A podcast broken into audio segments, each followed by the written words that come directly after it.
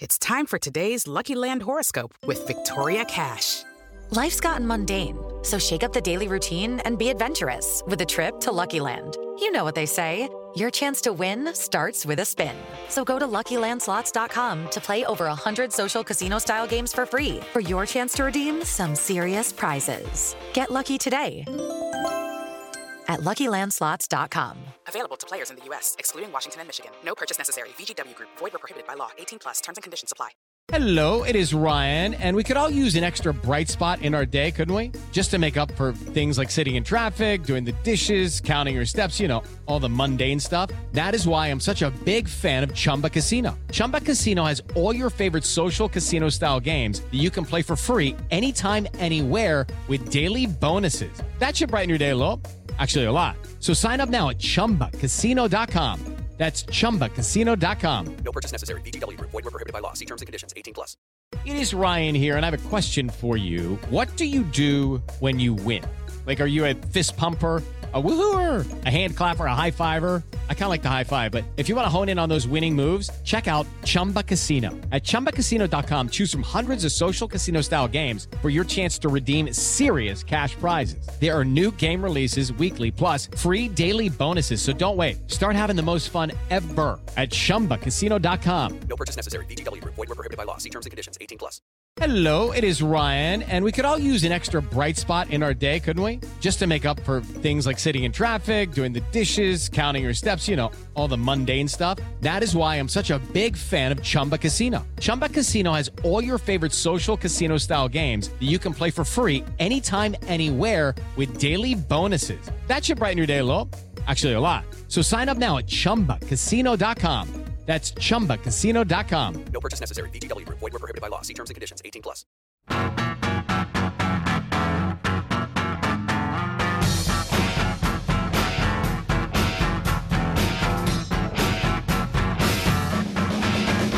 Hello, welcome to another episode of Brewcast here on MaizeNBrew.com.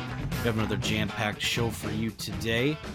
Big Ten tournament recap. Michigan has won back-to-back years. Another year of four wins in four days. Pretty, pretty special uh, happenings in Ann Arbor with the basketball team right now. And we'll talk about the Big Ten tournament, also the layover that's coming up uh, with Michigan basketball. We also in with the Oscars uh, being on Sunday decided to hand out some Michigan basketball awards of our own. We'll get to those. And then we've got a, a little, uh, probably the most ridiculous segment I've ever come up with.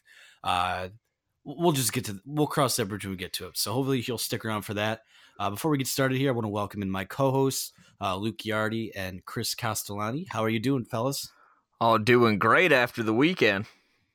Yeah, it's uh, it, it was a uh, it was pretty crazy uh, last couple days, but um, Sunday Sunday was uh, or, well Saturday also, but uh, Sunday was uh, was awesome, and it was I'm just uh, I'm just really proud of this uh, of this uh, Michigan team and what they've been able to do, and I'm just proud to say that I I'm I root for this uh, for this program.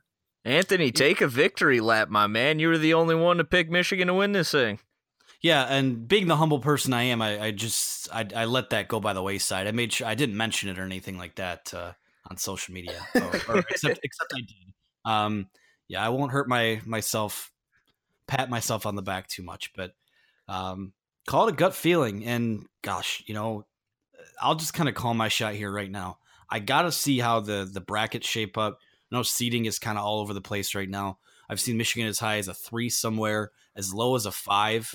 Uh, I think they're probably going to end up being a four seat, but depending on the draw that they get, and, and really, to me, the draw that they end up getting doesn't really even matter because, you know, what this team has shown me is, you know, the Achilles heel of Michigan basketball in years past has been, you know, this team didn't have size and they didn't really play defense. Well, they have both now. And it's not just, I think it was John Crispin during Friday's game said something along the lines of, you know, oh, well, this, you know, people sleep on this Michigan basketball team. They're pretty undefeated or uh, undefeated, uh, underrated defensively. And I'm sitting here going, you look at KenPom, they're the ninth best defense in the country. Up to you know? number six right now. Yeah, all the way up to number six. So they're they're not just underrated. They are they are one of the best in college basketball. Which Yeah, they're legitimately great. Yeah, and it's not. You know, I, I did a couple radio hits uh, earlier on Monday, and the question both times was, you know, are you worried about this layoff and the layover and things like that? And I'm not because if it was a team that's playing over their heads, it, it'd be one thing. But this is a legitimately good ass basketball team that does, they, you know, when the shots aren't falling. You know, in the years past, it's been Michigan's either going to live by the three or die by the 3 Mhm. Uh, even when they quote unquote die by the three, their defense is good enough to keep them in games and win them games. Not just keep them in games, but win them games. Right. It- they should have been up by a lot more than five, uh, which is I believe is what they were up. Uh, they were up by five at halftime against Purdue. They missed a lot of open shots in that first half. Same with uh, I felt in the Michigan State game they should have been down by a lot more than they were, and the defense kept them in it. And you let this team uh, linger around long enough, they're gonna start making shots, and it. I, I'm I, I totally agree with you about not necessarily being worried about this layoff. I, said this earlier, where if this was last year's team, I would be a lot more worried about it. Um, And you know, I'm not worried about it, in be, just because Michigan has the best coach in the Big Ten Conference and a top five coach in the country. he's he's he's the best coach right now. I mean, it's he is the king of adjusting, not just uh, season by season or week by week, but game by game. Um, it is crazy to think, honestly, that really two years ago, uh, was the first time and really the only time in which I thought maybe Beilein the Beilein era was coming to an end, and it was the the Michigan State game at home, where Bryn Forbes hit like a million threes. Uh, they got embarrassed on their home floor. They barely made the tournament that year. Barely beat a, a Tulsa team that that was shitty, and even last year, I mean, people forget they weren't gonna make the tournament twenty games into last season. Yeah, and we talked about this in the Slack room over the weekend, where people, you know, would kind of waxing poetic after the games. You know, we're talking about, you know, when did things change, and we were talking about how well rounded this team is, and when they kind of turn the corner, especially defensively. And you know, it was that Illinois game, um, Yep. in like January of uh, of last season. You know, the the white collar game. You know, that was kind of the first time where even I saw guys that I I respect. You know, there you know there's a lot of hot takes out there, but you know I saw guys in the media I respect saying maybe maybe this may be the end of the line for John Beilein, and and it wasn't. Um, and you know, one of the safest bets bets in the world, and I'm kind of a dick about this on Twitter, but at the same time, every year it never fails. In mid December, there's like that non conference law. They'll lose a, a bad game to, you know, what, what was it, LSU this year? Mhm. It seems like they always drop a couple Right. that are head scratchers. North Carolina, I don't think North Carolina's that good, but you know they um, they stomped a mud hole in them this It year. wasn't. but- It wasn't the same Michigan team in that North Carolina game. no, no, and that's the thing. It's even. I think there was a point in that UCLA game where people were kind of freaking out. I'm like, you guys need like just relax. You know this team is going to be playing its best basketball down the stretch, uh, and look what's happened. But It- nobody, I mean, but nobody thought they'd be this good. I, I, I didn't. The, no, the- there's no way. they've No, I thought for sure that this this is a team that had like second weekend potential. I legitimately think that this is this team should be one of like the five top five to seven favorites to win the whole thing. And Like, I, did not expect that. I, I got to be honest, that's where we're at Anthony, right now. Uh, that you you point to that Illinois game last year, and that was the one and only time since Beilein's been at Michigan where I thought this thing might actually be coming to an end. the, yeah, Well, to me, it was to me it was the Ohio State game at home, where they played Ohio State at home on a Saturday night. Uh, could not have given less of a shit when they played. Played with no energy, no fire. Um, the the only person who did anything in that game was was uh, Derrick Walton, and then all of a sudden, the next game, uh, the next week, they played Michigan State at home and Indiana on the road, and they demolished Michigan State and then went to Indiana and beat them up and and all of a sudden went on this ridiculous run. I feel like the two there's kind of been two moments that you can point to and say this was when the Beilein era took off. The first time it was 2011 against MSU, Mhm. uh, Stu Douglass hitting that big three, um, eh, that winning in Michigan State for the first time since you know the early 90s, and uh, the second time was uh, after you know two or one and a half down years. I think was last year's Michigan State game. Out of nowhere, they played like a team that that was possessed seemingly, and they came out and did it in the uh, conference tournament, and that's carried over into this year. It's it's dude, it, like I feel like we're like you said we're waxing poetic about it. It's freaking awesome, man. I mean, it it it it, it is so much fun watching this team. And that's what's cool about it. This is just a likable team, and I think that that that's uh, a lot of that is because of their coach. But I think there's a lot of people rooting for this Michigan team that don't have a lot of stake in uh, what's going to happen.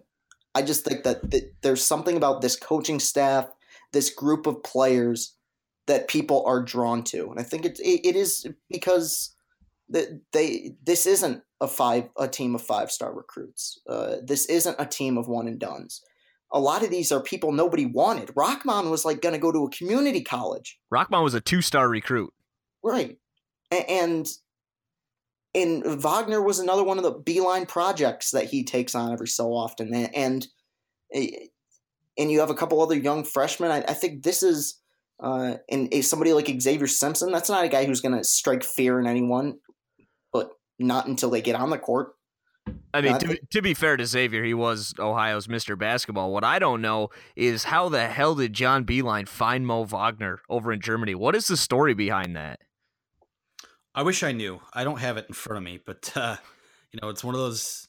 I'll say two things, kind of piggybacking off of um, what Chris kind of just was talking about.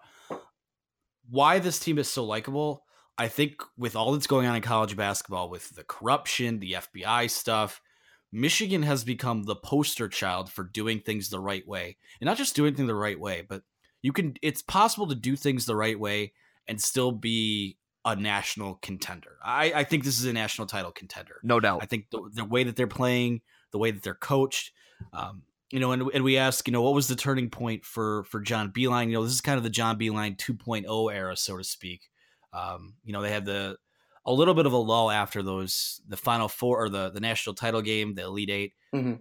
But I think that you, as a coach, as a leader, I mean, let me just speak from that regard. I mean, whether it's a staff of bloggers, whether it's a coach, whether it's whatever, anyone in a management position, you are only as good as the people that you surround yourself with. And, and when they made these hires with, um, you know, the two assistants they brought over from Illinois State, We got to give some love to Saddi Washington. He has done a phenomenal job. He's been him as well from Oakland. yeah. defense. those those guys have been terrific, and, and especially defensively, that's the biggest key to all this. I think that John Beilein wanted to get better defensively. I think that they wanted. I mean, this is it's been a clear focus for them, and maybe it's been even a little bit at the expense of the outside shooting. This isn't the best outside shooting team that Beilein has had. It's not even close. No. But like I said before, when you play defense as well as they do, and and they have the guys with size now, not just Wagner, but you know, Jon Teske out of nowhere. smash. Jon Teske yesterday, Teske man. smash. That was so awesome. I, and and you know, we won't we won't give away too much, but uh, we we all know someone that is friends with Jon Teske, and that he was playing Fortnite two hours before the game, which I still don't really even know what Fortnite is. dude. I don't either. uh, I, I I Yeah. tried it once. Um, Guys, I'll be honest with you. I'm just waiting for MLB the show. Like, oh, same, look, same here. first of like- all, did you guys see that they got rid of Online Dynasty on the show? I'm so mad about it. Oh, did they you're really? Kidding. You're kidding. Nope. Nope, just saw it today because I, I was waiting. I thought it was going to be like uh the show Monday that they've been doing, and I didn't see anything new. But I, I searched it on Google. No more Online Dynasty. I'm pissed.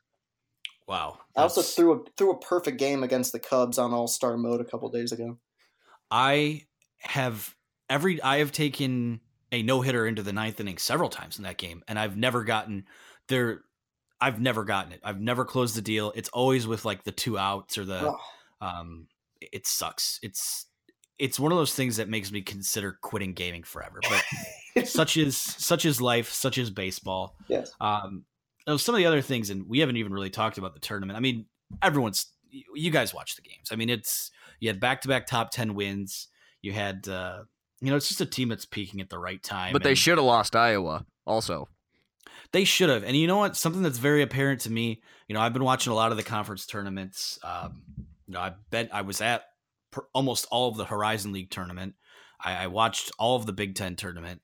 It seems like the team that's that's playing on the court for the first time, going up against a team against that you know that had played the day before, has that experience, or has a game in hand, usually has the the you know the upper hand. So that Iowa game didn't really surprise me. Um, but man, oh man, you know, it's one of those things where one of the biggest cliches in March is the survive and advance, you know, mantra. so true. it's it's so true. It it's baffling how true it is. But sometimes, you know, people say, "Oh, you know, this team's gonna be tired. They played so many X amount of games in X amount of days." You know what? So is everyone else. You Mhm. know, it's the water's level this time of year. So um, I think that fortune, you know, the bounces, the luck. I, I'm I'm not a believer in the lucky bounce or things like that. Sometimes it happens. That's sports. But I've always been a, a staunch believer in, you know, fortune favors the well prepared and the well coached, and I, I think that's what Michigan is. No, I agree. And one thing I wanted to bring up too is that uh, I, I feel like most years I would have come into the Michigan State game with the expectation that they were going to lose that game. Like, I remember four years ago when they lost in the uh, Big Ten tournament finals to MSU, and MSU had been, was finally healthy. You know, they had Harris and Adreian Payne uh, and Dawson. I rem- and Michigan had beaten them twice in the regular season. I remember being like almost 100% sure Michigan wasn't going to win that game. And I was like 50 50 coming into the game on Saturday. And I, I wasn't sure why. I think a big reason for it was because uh, they just steamrolled Nebraska in what was supposed to be Nebraska's you know biggest game of the season. Uh, but I legitimately had confidence that they were at the very least going to play with MSU. Uh, and that's kind of amazing. Even just two years ago, thinking that that could be uh, a possibility, that I every time this team suits up, I think that they can can win. And it's it's been a while since there's been a team like that, honestly. I'm so excited that we get two more years of watching Zavier Simpson give Cassius Winston the blues. I guess that's why they call it the blues, uh, as uh, as Sir Elton John say. yeah, that's um, it's a fun team, and I got to tell you, Michigan State, that team, like, make no mistake about it, they won what thirteen games in a row, bookended by losses to Michigan. Right. Like a lot of people are poo pooing them, they're still really freaking good, and I wouldn't be surprised to see. You know, both Michigan and Michigan State, and I'll throw Purdue in there. I know they've tapered off a little bit lately, but you know, for as is I was a staunch believer that the Big Ten really wasn't down this year, that it was more top heavy. But after watching the Big Ten tournament, yeah, the Big Ten was down this year. But with that being said, I think that all four Big Ten teams that get in, uh, I don't think Nebraska will get in. No. I think that all, all four teams that get in, I think have a pretty good shot at, you know, doing some damage. So again, it'll be one of those deals where everyone, the narrative will be that the Big Ten had a down year, but I would not sh- be shocked to see like three Big Ten teams in the Elite Eight or something like that. Like the funny thing about Michigan State is that if they get bounced the first weekend, I'm not going to be surprised, and if they win the national championship, I'm not going to be surprised. I'd be No, sup- because that's a team that. No, go ahead, Chris. Uh, I- I would be surprised if they won the national championship, but yeah, I, I, I am with you be, uh, with that because right now, coming into the NCAA tournament, pe- people are going to freak out about this, but look at it, you know, objectively here. That that huge winning streak Michigan State went on, or the not the thirteen game winning streak. all of those games were games that they should have won. Like maybe the only and a lot of them were way closer than they should have been. Indiana, Iowa, Purdue, three straight three point games. Two of those teams suck. Uh, Northwestern, they were down 27. Wisconsin, they beat by five and then three. Uh, Maryland by six. Uh, so when I watch them, I I still don't see like two years ago that the team with Denzel his senior year and and and Forbes and Costello. I thought that team was going to win the whole thing. That was the best Izzo team I've ever seen. And then Giddy Potts happen. Exactly right, and, and so uh, which which is what worries me about this year because I could totally see the the opposite happening. Yeah. Uh, where Well, this- Michigan State is one of those teams to me where you're just like you know they have not like it does not seem like they've played their best basketball game yet. Right. And like it like for as much we've you know people been crapping on Izzo and you know for a lot of the, a lot of the stuff that he's getting heat for recently is you know totally separate from this but I'm saying nobody is better at getting the most out of their team for the most part in March than he is. So I'm not going to write off that team yet. Um I I actually you know for a a lot of people are kind of sitting out here saying that oh this Michigan State team is overrated but maybe your just team your team is just really really good and beat them twice so That's that's just what it is. And you know, like on, on the flip side for Michigan, the only way they get bounced in the first weekend is if they just completely are missing shots. And still, I would be surprised because of their defense, but they're going to get good looks in this Beilein offense. These guys are too good in the high pick and roll, and they're going to get great looks, kind of like they did against Purdue. Not all the shots fell in the first half. That's why they were only up five. They got they started hitting those shots in the second half. And uh, Michigan, if they're able to hit shots, they're going to go deep in this tournament. And uh, one last thing, I mean, I think I, I don't see Michigan getting blown out at any point, even if it's late, you know, uh, in the Final Four. Uh, but if and when they lose in the tournament, I mean, I think I think we kind of all know what you know what will be the cause of it. It, it it's still going to be their free throw shooting. No doubt. Uh, even yesterday, they they they crap the bed like four times. You had Rahkman missing two. Uh, Simpsons, while he's getting better, still missed two. They missed the front end of uh, two one and ones in a row. Um, you know they they weren't they weren't lucky to win. They deserved to win, but I, I mean, of at, at some point Deeper they go in put up or March. shut up you know like you know that's going to be what screws them over. I would be shocked if they just have a game where where they get full on outplayed and they miss all their threes and and everything goes wrong. No, I think if they lose that's the only thing that's going to get in their way. I think they can beat anybody. I tweeted that. I think they can beat anybody, but I think the team that might be in their way the most could be them with the foul shooting. Well, I like ending on that note. And the good news about this is that now they will have, you know, almost two weeks. I'm sure free throw shooting will be a, a very large part of that, in addition to staying loose and figuring out, you know, some other things. The other thing, uh, uh, the last point I'll make is that, you know, people are making a lot out of, oh, they have all this time to, what, what are they going to do with all this layover time? Are they going to cool off? You know what else they have a lot of time to do? Watch a lot of conference tournaments and scout a lot of different opponents. So, that's something I don't think people are talking about either. And But also get healthy if you're Isaiah Livers.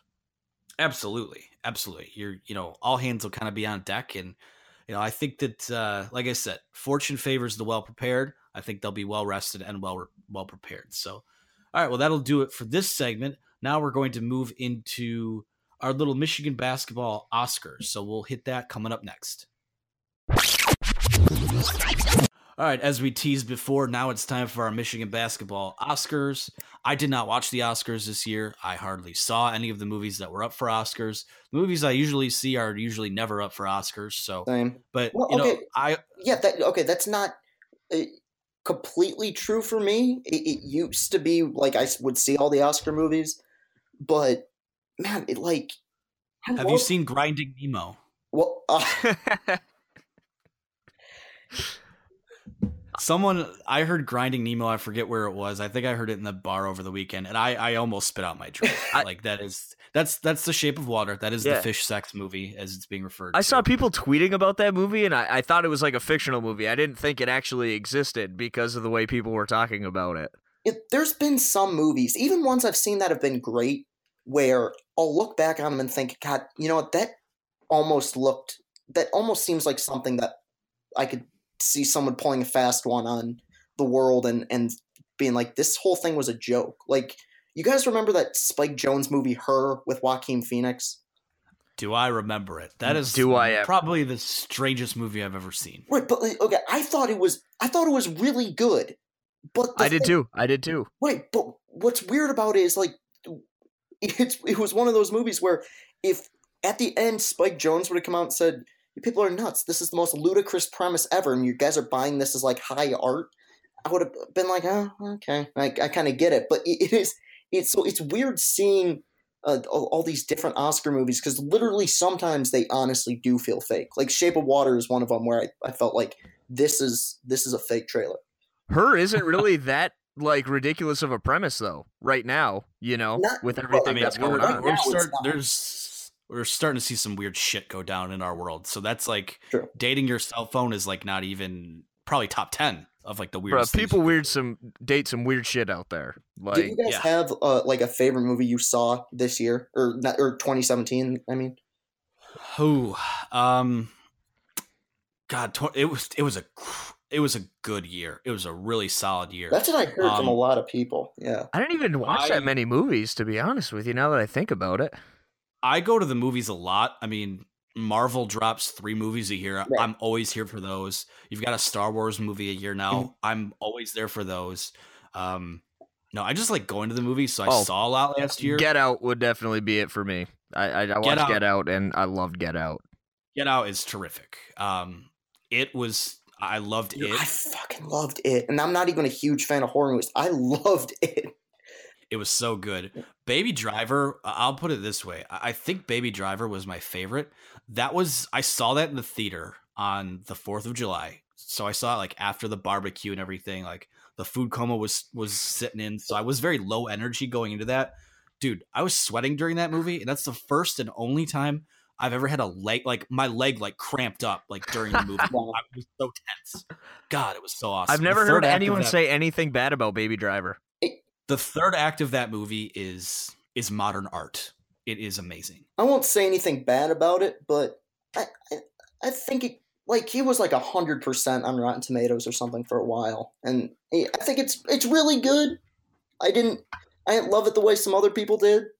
Uh, you brought up it. The other two that I saw this year that like I that stuck with me were uh, War for the Planet of the Apes, Yes. which I think all three of those movies are so underrated. my God, that like pound for pound, pound for pound, that might be like one of the best trilogies ever. I would like say- when you break it all down. I think it's top three easily. I, and that might be a debate for another day. Yeah, I know. But my God, those are good. but but uh, and the, the Disaster Artist was probably was my favorite movie last year. Yeah, that was a, see just a really strong. Like I probably, I probably saw fifteen or sixteen movies at the theater last year. I off the top of my head can't really think of one that I was like not super here for. Like they were all pretty good. Um, actually, you know what? Justice, Justice League. League, I was was about to say that.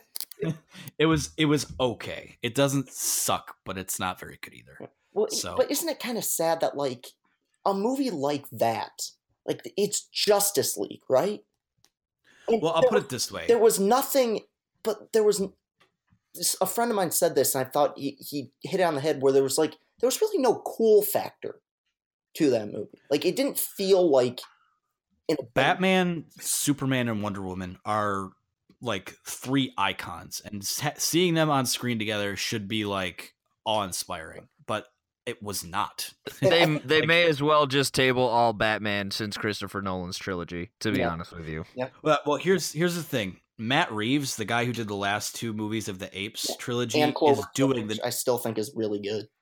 I have not seen that yet, but that is on my list of things to do. Matt Reeves is doing the next Batman trilogy, so I'm here for that. I bet I bet Like, he's gonna end up dropping out. Probably Yeah, because we can't have the nice other things. yeah and it's just like I, and i think part of the reason why it didn't feel like such an event was because there was really no build up to it like when the first avengers came out that like people were into that you knew like it was it was an event uh justice league was like eh, whatever. And you know what? The Avengers is like B characters too. i know Like, nobody gave a shit about iron man before 2008 yeah. Like, yeah I mean, Ro- Do you- Robert Downey you- just absolutely pretty pretty much brought Marvel back himself with the first Iron Man. Yeah.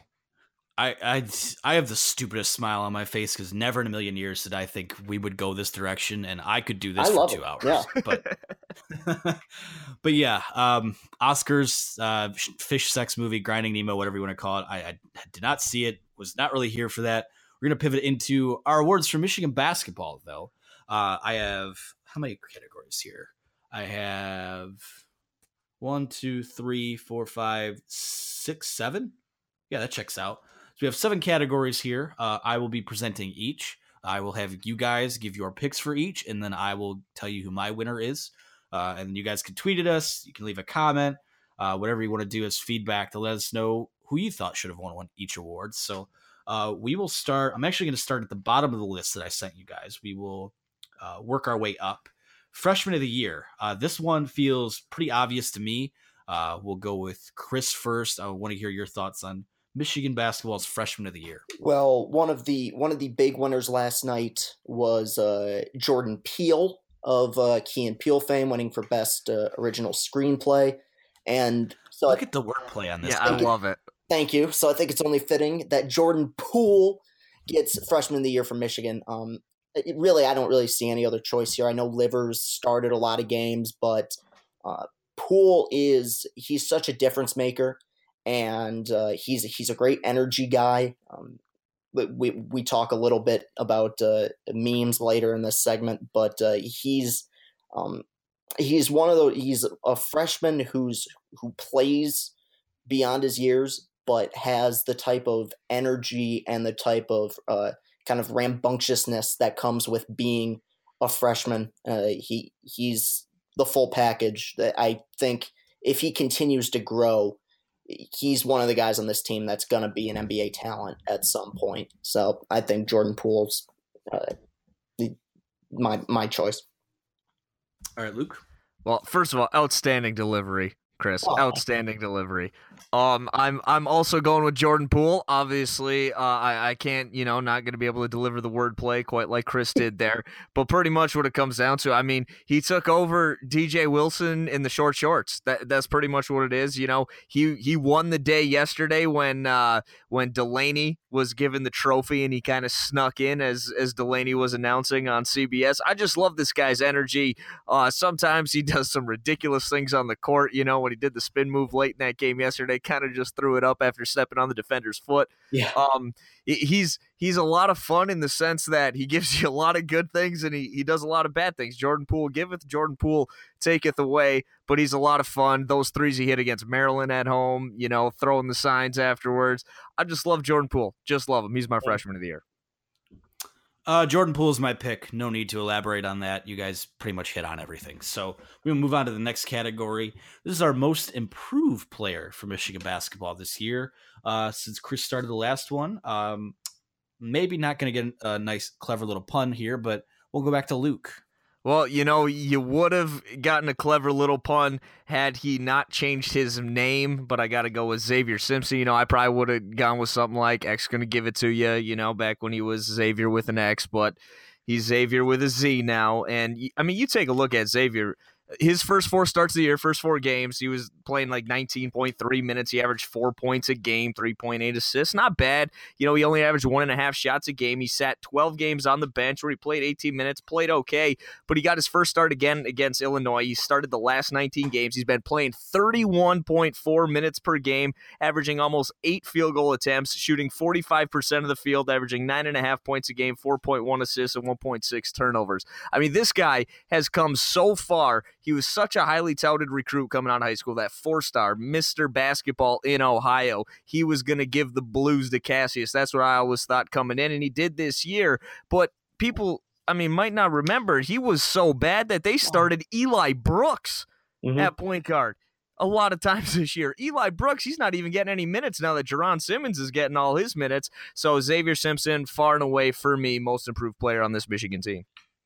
Chris? Yeah, absolutely. No, I mean, it, I don't think there's really any other choice. I mean, there's been guys who've who've stepped up, Rahkman, Wagner, but as far as most improved, I mean, I really thought Simpson. He he showed a, a few flashes of, of of good at the end of last year, just a little bit, but honestly, I kind of thought he was going to end up going the Cam Chatman route of just kind of one of those highly touted guys who just never really played with any confidence, who just never really seemed comfortable in their role. He has transformed himself into an amazing defender. He's a great ball handler. And I I thought yesterday he played, with the exception of a few missed free throws, basically a perfect game of basketball as far as a college point guard is concerned. I, I don't think he turned it over. Uh, he he hit a few big shots. He was driving. He was dishing. He his growth has been to me the most impressive storyline really of this season. Well, once again, uh, you guys sort of um, cucked my pick. So, uh, yeah, it was uh, my pick was Zavier Simpson. Um, listen, it was one of crazy active hands on both sides of the floor. Uh, the pass uh, was it to Teske uh, against Purdue? Just I can't. The only thing missing from the GIF of that is like one of the logos for an adult entertainment site. I mean, it Yeah. was Teske so smash. Yeah. yeah, yeah. Don't uh don't Google that.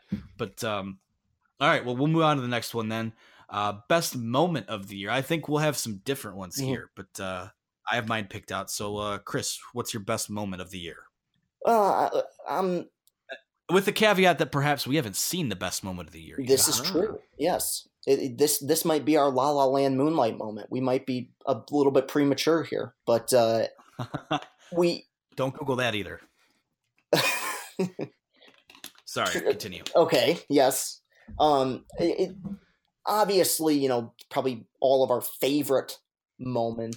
Uh, it, it was probably yesterday, um, and or or going into Breslin and winning. But uh, I'm going to go w- with one that's a bit more personal because I was at this game. Um, Anthony, I know you were at this game as well, um, and it was. Uh, I'm going to go with senior day as a whole, with uh, a in in parentheses uh, Austin Hatch.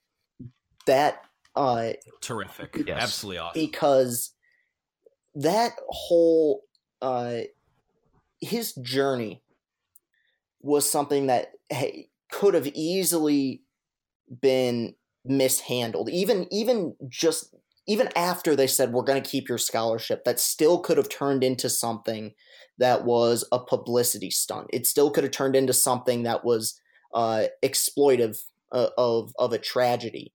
And it never got to that point. He he uh they they never you know uh did anything that uh felt like they were trying to um exploit what had happened to him. Uh it- they made him comfortable and you know obviously you it's almost impossible not to root for that for this guy but uh it was um I, I just remember being at the Ohio State game and when they brought him out uh, before the game for senior day, thinking kind of in my head like, man, I would be shocked if Michigan loses this game because I wanted I wanted to fucking suit up. I wanted to play right then and there.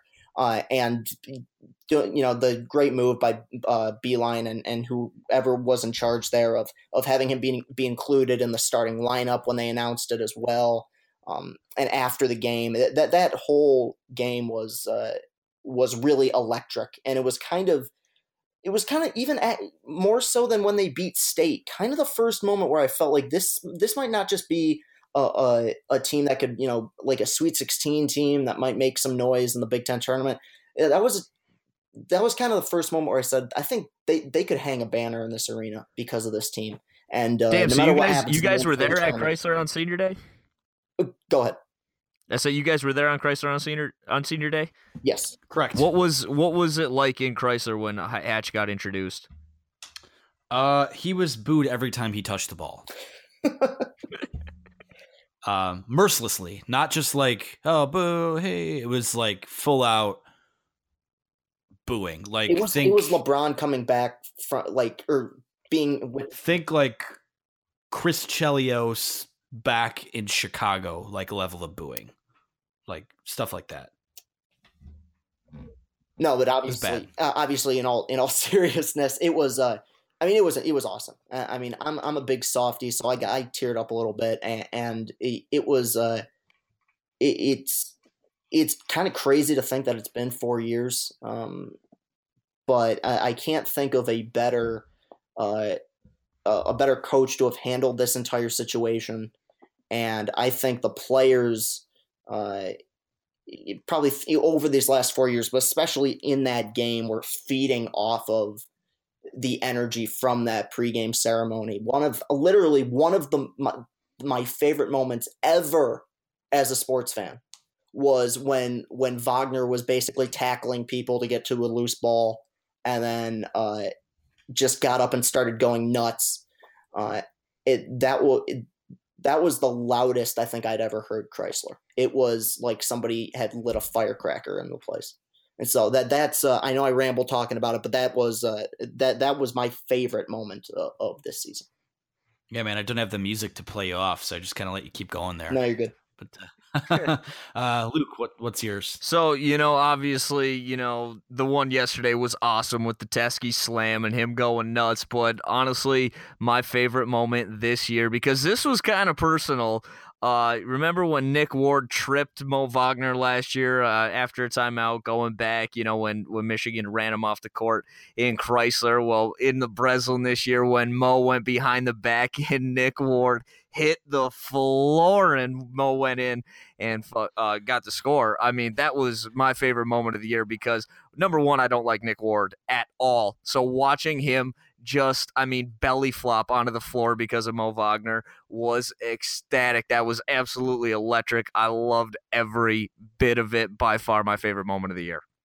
He made him look like when you pull the plug on like the wacky arm flailing inflatable tube man. Like he just collapsed on the floor. Like it was that was awesome. I actually um I didn't forget about that, but that's not the one I picked. Uh Luke, you sort of hit on it. Uh for whatever reason, my favorite moment of this year was Jon Teske having his Spike Albrecht moment because we have not seen that at all this year. I mean, he had a I think he had a double digit game. I want to say it was when they played at Little Caesars Arena, but other than that, you know, he's he's given some good minutes here and there, but um, you know, not just not just the stat line, but there's the picture going around. Um, I think it's from the Michigan Daily where Teske dunks over Isaac Haas and just kind of stares him down like while he's hanging from the rim. Yes. that is some cold blooded shit, and I am here for that. So more of that heading into March. Hopefully. So, so Spike he had 13 in the first half of a national championship game. Yes, Shot a sh- shot a shot at Kate uh, in a Big Ten cha- in a Big Ten championship game. Obviously not that level. Who should Jon Teske have shot a shot at on Twitter? Uh, he was shooting shots at Fortnite, uh, like I said before. He was like, man, I don't Um, care. I, I who is like who is like today's version of Kate Upton? Like, I'll just say, if he goes after Emma Stone or Margot Robbie, he's dead to me. I'm just throwing that. Oh, out. Margot would have been a good one, maybe. I I don't know, but but I guess Kate was Kate was actually at the game, so that's you know. True. Yeah, who was at MSG?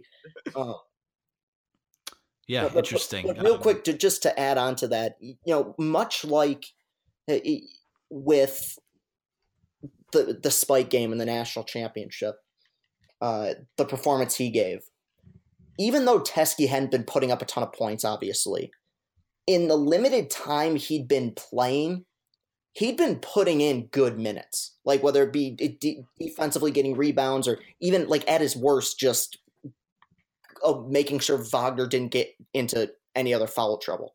So when he Yeah. came in yesterday, even though Wagner got his first foul early, um, I I I did I didn't feel like uh, I, I didn't feel like oh man this is this is gonna screw things up. This game's over. They can't. That's the one thing they couldn't do. Uh, I- think Teske's a more than capable backup center, and I, like he was doing stuff yesterday that like hitting mid range jumpers like that. That was that was really surprising. But uh, you know that was that that was an awesome moment, and it shows for one of the few times in the Beilein era that this team has legitimate depth. Yes. Yeah.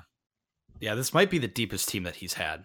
Um, maybe not like I'm not gonna say they're not the most talented. I need to kind of see how this year finishes Yeah, out. but- 2013 team, I think was Yeah, I mean, you don't have five or six NBA guys on this team. Yeah. Um, you just don't. So, um, all right, well, we'll move on then. Um, our next two categories are best supporting actor and best actor. Uh, we will kind of go quickly through these ones because I think they're going to be kind of obvious. Uh, so we'll start with best supporting actor, and we will go with uh, we'll go back to Chris. What about best meme? We we're not doing best meme. We'll get. Oh, I skipped that. yeah, one. I was about to Um, say yeah. My bad. Uh, let's do best meme. Uh, my my ball. That's drop the ball. Uh, that's that's not good hosting on my part. So we will do best meme. And since you pointed out, Luke, uh, you will lead this category off. So uh, way to volunteer. Well, you know, uh, going back to the Teske smash, uh, it, it's my best meme because I'm going to use this. I apologize in advance for any of my Twitter followers out there. I plan on using this meme probably a hundred times during the tournament. It's going to be the Zavier Simpson mean mug after Yeah. the the Teske smash. I love that picture, man. Zavier, the, that the was a great sequence of television shots. Like it was the dunk, the mug, and then there was uh, there was another shot too. Shout out was just like- CBS, man. Yeah. Yeah, great. Honestly, I thought their coverage was terrific. So, uh, but okay, back to not to get on a tangent. Back to task at hand. That's it though. Yeah, that's that's my the Zavier Simpson mean mug. I'm gonna use it a ton during this tournament. Hope to use it a ton during football season. So uh, I I love that meme. Uh, All right, Chris. I'm gonna keep mine short. Any meme or GIF of of Tom Izzo looking sad or confused, or The or one the Saturday where it looks like he's got uh, walnuts in his cheeks, Right. He's, you know, Or- for the winter. or the one where uh, it, where he has his hands up and it says this is supposed to be my month. Um, yeah, it's it's petty, it's childish, uh, but it's really funny and I like it. So I'm that that's gonna win. Uh, best meme. Piggybacking piggybacking on that, uh, Ace Anbender's tweet about uh, Tom, did you beat Michigan this year? And it's him like looking mad and slightly shaking his head. No, was fantastic. uh gift game strong Mhm. uh, on the michigan twitters but uh i'm going to go with and this actually i will use this to set up the best supporting actor because the meme i'm about to uh, describe is also the guy that i'm picking for my best supporting so i guess i'm leading that category um my favorite memeable moment is uh the stone faced Mm. muhammad ali abdur Rahkman at the end of the maryland game um just the you know there was there was I've never seen a, a more expressionless um, face on anyone at the free throw line. That is an assassin. That is what assassins do. That's how they close out games. And uh, Muhammad Ali Abdur is not only my my meme of the year, but he's also my best supporting uh, actor. And the way that the, the reason I, I say that is, you know, he is, I think, in a lot of ways, when Michigan is at its best, he's he might be the lead guy. Like they don't really have it doesn't seem like they have a lead dog, so to speak. Uh, but you know, when we talk about someone that makes everyone around them better, you know, that that's I didn't want to vote for Zavier Simpson in two categories. Um, so maybe Simpson has a little more of a claim to this, but I just think as a senior, uh, Abdur Rahkman, you know, he's, you know, he, he can cut, he can shoot from outside. You know, I think that's that's a great piece to have. You know, regardless of, of who's who's hot or not. So, um, I love the way that he complements the pieces that they have, and you know, when he takes charge, it's pretty special as well. But that's gonna be my pick for this category. Anthony, I've seen your mentions sometimes. You could use that Mar meme nonstop when people say some ridiculous shit in your mentions. I mean, that's Twitter. you know, that's I, I don't have time to tweet a picture at people Every single time, man. Just tweet it I- I- every time. Yeah, you know what? You, you may have just given me a new bit there, so you know, I'll, I'll cut you on the profits of this of that one. But uh, all right, uh, Chris, what's your uh, your best supporting actor? Uh, well, first off, I'm I'm I think we have to give honorable mention best meme because people will freak out if nobody if nobody brought this up. The Jordan Poole stare down at uh, Oh, at the camera. uh, Penn State. Yeah, Oh, I, t- I totally forgot about that. I did not see that game live, so I I for- I did. Yes. So I, I that that, that's not my pick, obviously, but I want to give that give that an honorable mention. Uh, best supporting, obviously, uh, you you didn't want to pick uh, Simpson for two categories. Uh, I will. Uh, I've just I've literally I've honestly fallen in love with this guy's game. I, I, I as weird as it is because I'm I'm such a, an, an opinionated, uh, loud prick. I do love to be proven wrong, and Zavier Simpson has completely proven me wrong about the type of player I thought uh, he could be. If he was doing what he's doing now as a senior, I would have thought that he had made massive improvements. The fact that in a year, in a year, he he's been able to to become a completely different player um, has really been a lot of fun to watch, and I think it's kind of symbolic of this team really as a whole what they've been able to do. So I, I'm I'm going to go with Simpson. all right, Luke. Well, you know, um, this one for me, I'm gonna I'm gonna go a different direction. I'm gonna give it to Duncan Robinson for his support off the bench because I, mean, you look at it. He started the first 18 games of the season. It really wasn't bad for him. You know, he's averaging almost 10 points a game in those 18 games. He only shot 35.6 percent from three though in 26 minutes. Then in his five Big Ten starts this year, uh, before he got bench or moved to the bench, he was averaging only 6.2 points per game and shot 20.8% from behind the arc. Moved uh, to the bench, coming off the bench. He's had one start in the last 17 games when Isaiah Livers was down with that ankle injury. But Duncan Robinson off the bench has been averaging 9.2 points per game, shooting 43.4% from behind the arc in 25.6 minutes and 47.6% field goal percentage. That are 14 and 3 since he's moved to the bench. I got to give a lot of love because I think Dun- Duncan Robinson off the bench transcends this offense into something that we didn't think Michigan could get to before when he was starting. But now that he's off the bench, he's able to provide that bench scoring, provide a little more depth. And I think it's been huge for this Michigan team. So my best supporting actors to Duncan Robinson. You know what? That is again, that is an incredible oversight by me. I mean, he was the Big Ten six man of the year. Uh, that is literally to me, that is the definition of someone who comes in uh, for support, even just even you know emotional support of your teammates. You know, he could have pouted when he got benched, but he didn't, and uh, you know that's you know I'm not going to change my pick, but that's an incredible oversight on my part. But we will move into our best actor category now. Um, I I have a feeling I know what both of your picks will be. Uh, it, but hey, let's go for it. Um, Luke, what's your best actor? Well, you know, I know that you probably think I'm going to go with Mo Wagner, but I'm actually not. I'm actually going to go with Muhammad Ali Abdur Rahkman. I think he has been the best player on this Michigan team this year. I think Mo has had a higher, higher ceiling in some games, but no one's been better in their wins than Muhammad Ali uh, Abdur Rahkman. He's averaging 12.6 points per game this year, 3.3 assists, 3.9 rebounds. Now, I, I mean, when you take a look at his splits, this is really eye popping to me. In Michigan's wins this year, he's averaging 13 points per game, 3.6 assists per game, shooting 45%. 45.7% from the field and 42.5% behind the arc. Now, in their losses, he's averaging two points less, 11.1. He's shooting 38% from the field, so 7 point uh, seven percentage point differential, and only 30.3% from three, a 12 and a half point differential. So I think Mar has been the best player this year, especially in their wins. He's been very, very, you know, consistent across the board. Sometimes Mo, uh, he he shows up, he doesn't show up. He had one point in that first half against Purdue, uh, excuse me, against Michigan State, and then 14 in that second half. I just think Mar, when he's on, this Michigan team is almost unstoppable. I think Mar has been the best player on this Michigan team, the most important player on this Michigan team.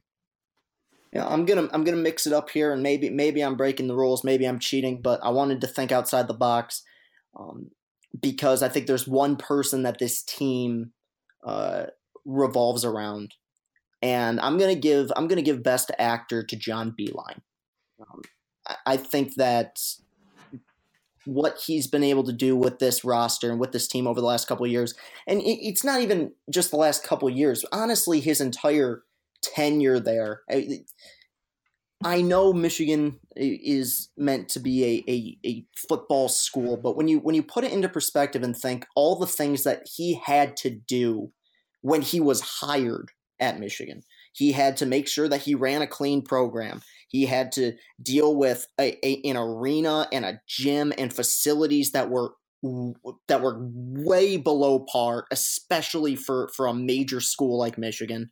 Uh, he had to try try to recruit better. He had to uh, establish some sort of, of, excitement and and tradition. And while he was at it, uh, spend the first two years uh, working his system with somebody else's players. And uh, seeing the growth of him as a coach and the team eh, as a whole through the years has been remarkable. And uh, I mean, I would still say that 2014, when they lost McGary and people thought they might not make the tournament and they ended up winning the Big Ten by three games, I would still say that that was probably his best coaching job. But man, it's neck and neck with this. So thinking outside the box a little bit, I do think Wagner is the best player on this team but uh, I, I decided to go with Beilein. He's kind of the conductor of the whole thing. Yeah, I have a hot take. Listen, I'm going to tease it for the next show. Uh, I have a hot take about John Beilein, and I will save it for the next show. And I want people to come back and listen. And it's not, it's not well thought out enough by me yet to to release it to the world. But I do have it, and I do believe it 100. percent But so I will save it for next week. But my best actor, uh, I'll put it this way: the Joker, Stansfield, Hans Gruber, Moriarty. These are some of the greatest villains in cinematic history. Every great team needs a great villain. And the most striking thing about this Michigan team, and perhaps my most favorite thing about this Michigan team, is they finally have a player that everybody hates. This, you know, this shit eating, grin wearing, um, scrappy, giant German that everyone hates, and that's Mo Wagner. Uh, when he is firing on all cylinders, nobody will beat Michigan. He is. I, I love it. I love the character. I love the persona. I love the. I love everything about that kid, and I think that um, he's the straw that stirs the drink. Mm-hmm. And I'm just uh, just a big fan. I'm looking forward to fan bases nationally learning to hate him over the next month or so. So that's my I, pick. Uh, we will finish it with this. Uh, go ahead, real quick. I feel like, you know, Mo Wagner is who Mark Donnal was supposed to be if Mark Donnal was a co- cocky son of a bitch. Hmm. Hmm. No, I, I can that's... see that, but I, I, Wagner's taller though, and, and I think uh, I, I I could I can see I can see what you're saying though. You nailed it with the Hans Gruber thing though. I mean, that's the uh, that that that's the. Uh, we finally understand what it's kind of like to be Duke. Yeah, I mean, even Michigan's been good, but it doesn't. Re- they haven't had guys that people hate. I mean, your rivals are going to hate your good players, mm-hmm. but you know, we look nationally. You you look at Twitter during some of these games, and people hate Mo Wagner. But the thing, and he's him. I totally understand why other people hate him, but he's as is kind of tradition with the a Beilein program is that he's he's hateable because he's cocky on the on the court, but he's not. He's still somebody I would consider to be a character guy. You know, he's never gotten in trouble off the court. He's never beaten his girlfriend. Sure. You know, he's he's you know he's been you know fairly quiet off the court. The teammates, his teammates like playing for him. Uh, you know, well, even like people hate Grayson Allen because he trips people and kicks people in the nuts. Like Mo doesn't do any of that, right. but they still hate him. Right. Uh, be, because of what he does, he's able to walk that line, and uh, he's one of those guys that you you hate partially because he's not on your team. If he was on your team, you would you would love having him, and you would love the energy he brings. Mo could be Kevin Pittsnogle. He just doesn't give a fuck. That's a great comparison, honestly. Uh, let's finish off the Oscars with this. Uh, our Michigan Oscars with, you know, they always finish the Oscars with Best Picture. I think Best Picture, you know, work of art, so to speak. Mm-hmm. Uh, so from start to finish, best performance the team has had this year. I again, this is one I think that's that's pretty obvious, at least for me. But I'm interested in hearing what you guys have. Uh, whose turn is it to go first? You just spoke, so it's you. Yeah, but speaking a lot. Oh, so oh, really? Okay, all right. I, will go. Uh, best team performance. from start to finish. You know, I don't, I don't have to exactly go in a time machine here, but I am. I'm gonna go with. I'm gonna go with yesterday's performance. Um, it's obviously the easy choice, but uh, it was between that or the first Michigan State game.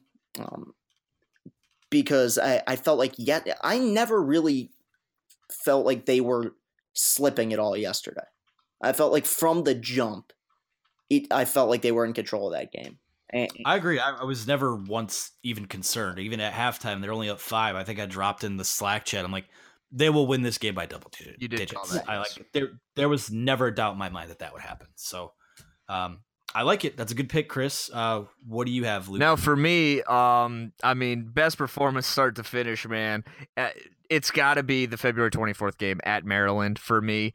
Uh, I, I think this was, you know, because, I mean, they were up 54 to 24 at halftime. And this was against a Maryland team on their home court on senior day where Maryland probably was looking for some revenge. They feel like they should have won that game at Crisler Arena. But Michigan, I mean, absolutely insane. Shot 51% of the from the field, 54%, you know, from two and almost 50% from three. Uh 62% uh, possessions or scores were assisted on this Michigan performance at Maryland in an 85 to 61 win, start to finish. I think offensively and defensively was far and away that was the epitome of what this Michigan team could be, and that's a scary thing to think about.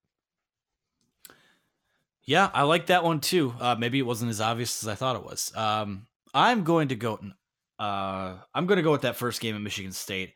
I actually sort of, kind of half considered um, the offensive performance they put up against Detroit Mercy at LCA, uh, where they scored 90 points. I think that was the game that Duncan Robinson got going. But again, it's Detroit Mercy, and it was a game that they were going to win by 30 points anyway. So Yeah. I didn't go with that, obviously. But you know, I was there, so a little fond memory of same here.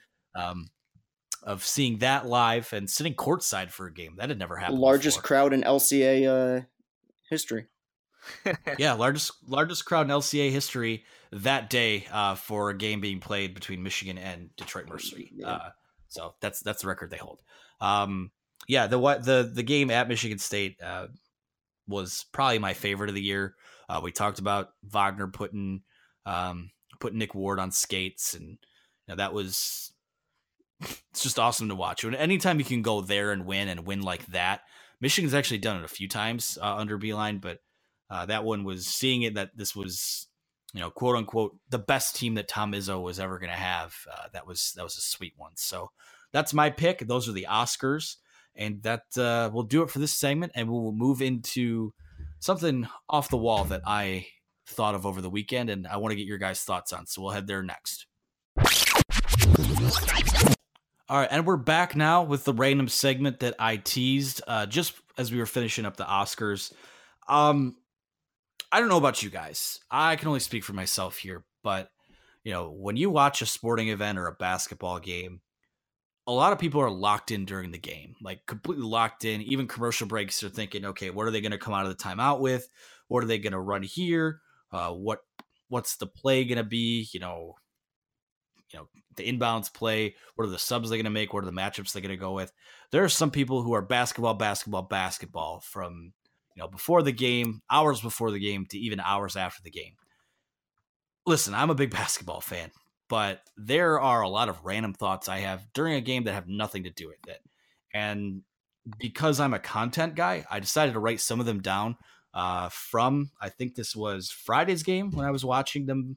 Uh, what Friday was Nebraska. So yeah, this is during Friday's game. Uh, I'm gonna I'm just gonna read off some, uh, and I don't know what these are inspired by. It was commercials, whether it be things I saw on social media. I'm gonna re- write up. You know, I'm gonna I'm gonna raffle off, raffle off, rattle off some things that. Yeah, no, this is not a raffle you want to win. Trust me.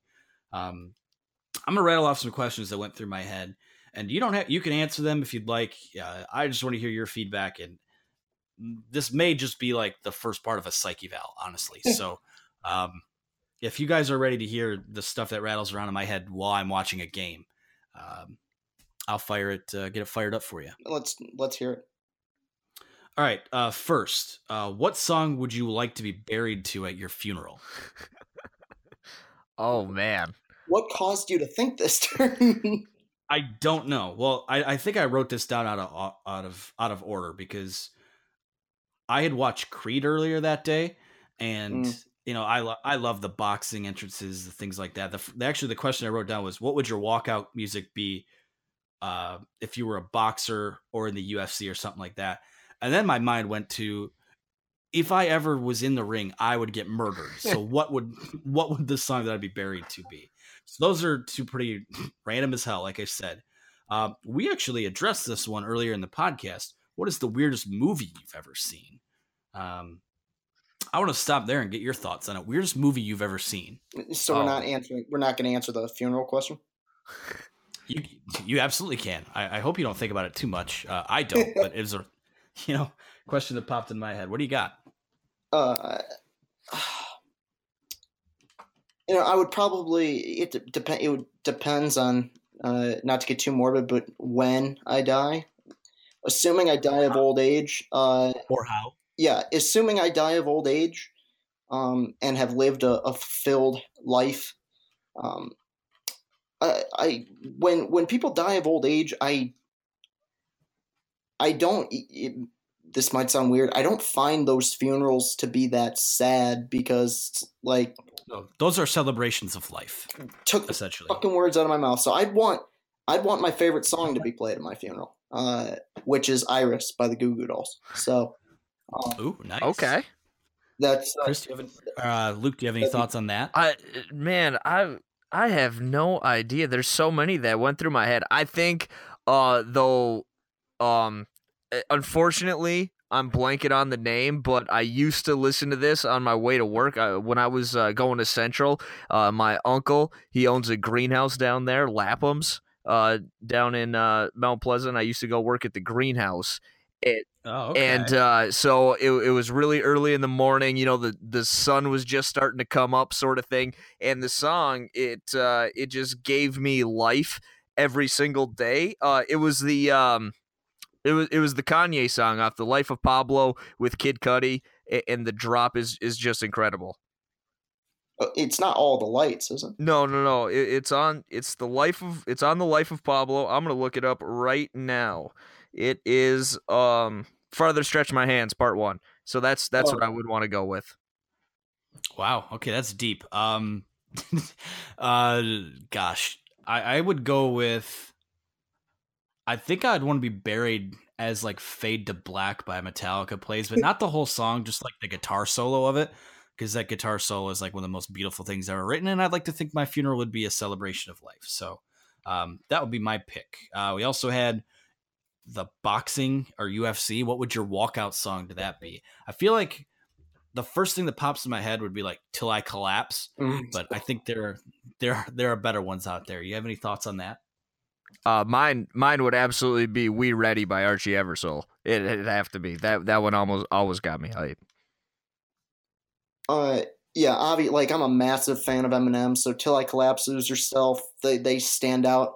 Uh, I'm gonna mix it up uh, because I would like to do this if I was, you know, a boxer or UFC fighter, and just kind of troll people. Uh, and it's not really a, a troll job because it's a fucking great song. I'd go with uh, "I'll Make a Man Out of You" from Mulan as my. Uh, That's a terrific choice. Yes. like super underrated choice. Um, have either of you seen Kill Bill? Yes. So the the song that plays like right as the end credits start rolling at, at volume one, it's called "The Lonely Shepherd." It's like a pan flute song.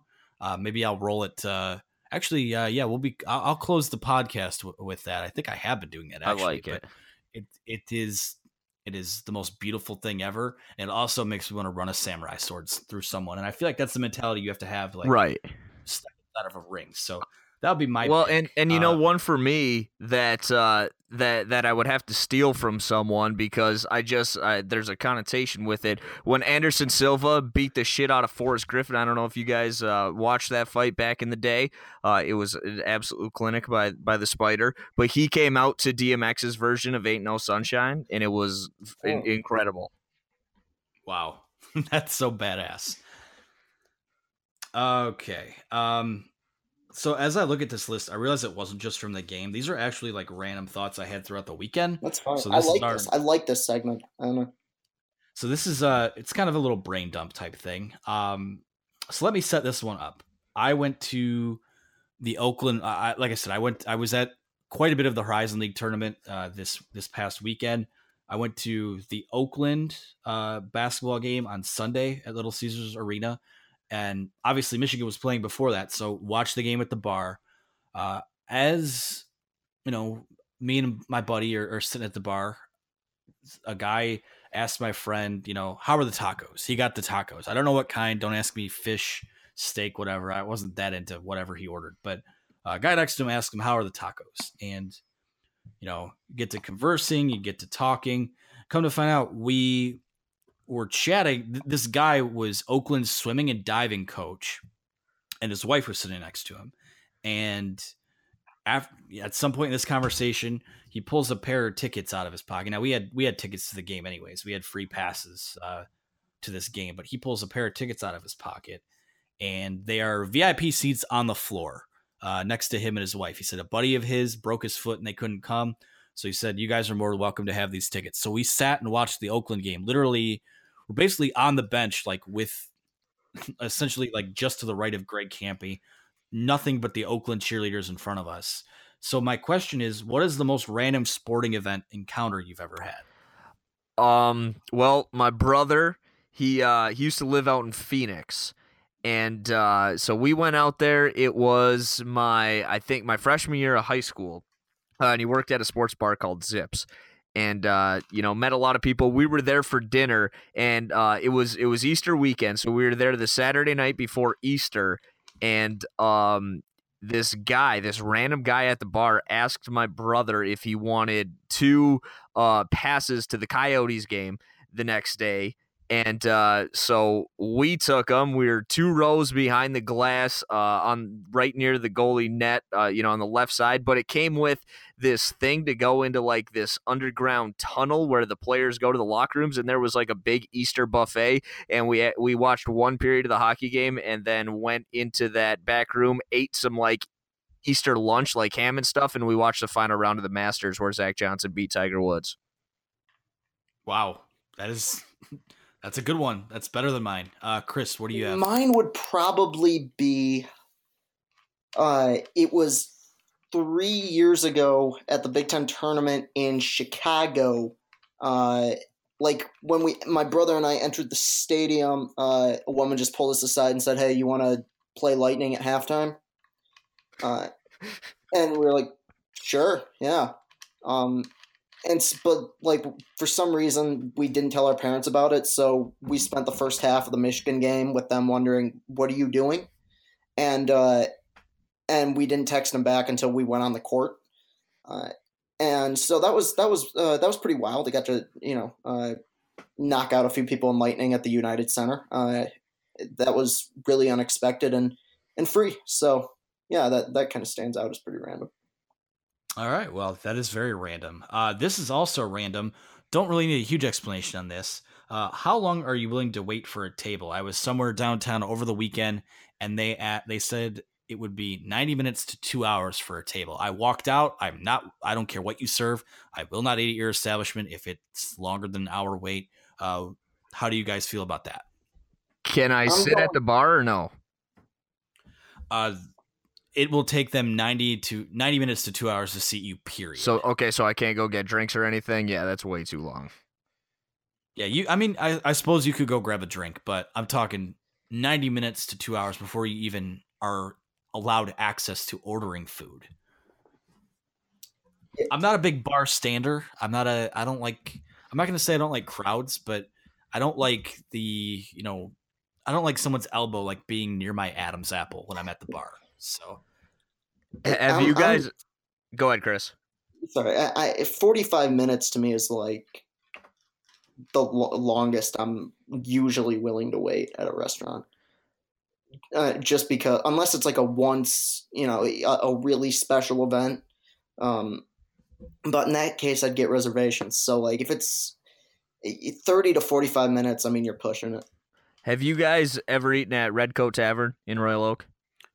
Yes. No, I have not. Okay, so for my money, the best burger I've ever had, like with whatever sauce that they do there. But I've waited, I've waited like an hour and ten minutes there for a table while standing. They have this little little hallway from the hostess thing to the bar, uh, just a small small little area. I've waited standing on the wall for an hour and a half just drinking beer uh, there. So See that that is that's maybe the one exception to me, but so that's like by the fireplace yep, over, yep. over all that stuff. So yeah, um I've never I've been there probably four or five times. I've never had to wait too terribly long, but I do not mind standing and waiting there. But again, it's one of those deals where it's like that is like- forty five is the- pretty much it for me though. Like for the most part, on average. Well, you know what the most annoying thing was? It was I called ahead uh, and asked asked if I could put a reservation in. And they said no, you got to put your name in when you get here, and then it'll be like ninety minutes to two hours after that. So I get there, I put the name in, or I go to put the name in, and uh, I talked to a woman on the phone. The guy that was at the front counter was a uh, the guy, and he goes, um, "Do you have a reservation?" I was like, "No." The girl on the phone said I couldn't put one in, and he goes, "Well, you totally could have put one in." So it's like I could have knocked at least a half hour off of off of the wait. So um, no, that that place of I won't uh, no free ads. Uh, it's not even a free ad, but um, they will not be getting any publicity from this podcast. So um, all right, this is my final one. Uh, you guys know me, twenty four seven sports. I do NFL stuff there. NFL Combine this past weekend, so uh, I watched a lot more guys running around in shorts, uh, in tight shorts, than I would have liked to watch this weekend. But um, so many different events. You know, you got the lifting, you've got the 40s, you've got the high jump, the long jump, all that stuff. What is one NFL combine category that you think you could compete in and be near the top of the leaderboard? Oh wow. um. Huh. Now, okay, I'll I'll say it with this caveat. We'll just say like for, you know, I we're pretty much all three of us pretty average in terms of fitness and things like that. Like I wouldn't, you know, we'll just call ourselves average. We'll we'll grade ourselves as average. Uh, so we'll we'll say like with offensive linemen. Okay, yeah, I, I, I definitely think the three cone shuttle. Then I, I you know I, I like my ability to, to perform well. Dude, honest, What about you, Chris? honest to God, there's I, really, I just don't think there's anything. I, I'm just not a good athlete. I can't think of. I really can't. Here's the thing: if I had, uh, like better upper body strength uh, than I do now, which what I have now is like a ten year old. I wasn't, and I'm going, dude. I'm going back to like third and second grade here. I wasn't a bad quarterback. Even in high school when we'd play football, uh, every so often I'd be quarterback and I was pretty good. Problem is arm strength. So if there was something involving short range accuracy, I could maybe be okay. And that's like the lowest compliment I could possibly give myself. I could maybe be okay. I think you might be more accurate than Josh Allen. I think you Probably. might be. Well, yeah, that's true. Look, a, a, a, besides that, I mean, I'm not fast. I can't jump high. Um, I can't bench anything. Um, so I, I, I, if you gave me a year, maybe I could get something else. But that's the only thing I could think of is maybe yeah, some sort of uh, so some sort of accuracy drill. Okay, uh, I think I could break five seconds in the forty. I think I'd run a four eight. Are you I think I could- serious? I think I. Could I do that. used to be able to, but man, I don't know if I can anymore. I, I, I could have. I think I ran laser time. My laser time in high school was the best I ever did was was a four eight. But laser time is so hard. Yeah, I think I think I could run a four eight, and that's like like the absolute like uh, me running a four eight would be like the equivalent of like anyone else running like a four two. Like I think that's I think I could do it. Like I think at my fastest I could run a four eight. So um I'll have to put that to the test. It'd probably be much slower than that. I don't even remember what it was in high school. I think I ran like a five two or something like that, but they didn't really keep track of that stuff. And you know, as a byproduct, uh, maybe maybe we should have because we were. We'll not get that it. We'll get a but Brewcast forty yard dash going. the Brewcast Combine. Oh, about that would be fun, man. That would be fun. Um, maybe for you guys, but yeah. We'll see if we can uh, spare if uh, Coach Harbaugh will spare a few minutes of his time. Maybe we'll get the stopwatch and the whistle out and see what happens. But um, well, that's it for me. That's all the random stuff that went through my head. I think we've covered pretty much everything we wanted to cover. Do you guys have any final thoughts before we close this out? I think think that's pretty good, man. It's a good second episode. yeah. Yeah. Yeah. I agree. We we done we done talked ourselves out of ideas, so I think that's a good that's a good time as any to stop. for But sure. um, why don't you tell the people where they can find you on social? Either of you. You can rock paper scissors. All right. I'll go. All right, I'll I'll go. just pick one. I'll go first. Uh, you can find me on the Twitter sphere. That's at Castellani 2014. That's at C A S T E L L A N I 2 O 1 4. I have a YouTube page as well. That's Castellani Losers Clubs, my last name, followed by CLC if you want to search that up on YouTube. Uh, give me a follow. Tell them Mason Bruce sent you. That's all I got. You can find me on Twitter. I am at Luke Ghiardi, G H I A R D I. Go give me a foul, uh, follow. Uh, also on Facebook, you can just search my name. I'll add you and go ahead find me on the socials. All right, and you can follow me on Twitter, uh, which, by the way, it will be this will be something I hold a grudge with with Twitter until my dying breath. Um, while they play Fade to Black at my funeral, it will be because I would just love my Twitter handle to be Anthony Broom, but there's an egg account that has not used that handle uh, in six years. I don't believe it's ever been tweeted from, and I would like to have that. And Twitter, if you're listening, I would like to have that, but it's not where I'm at now.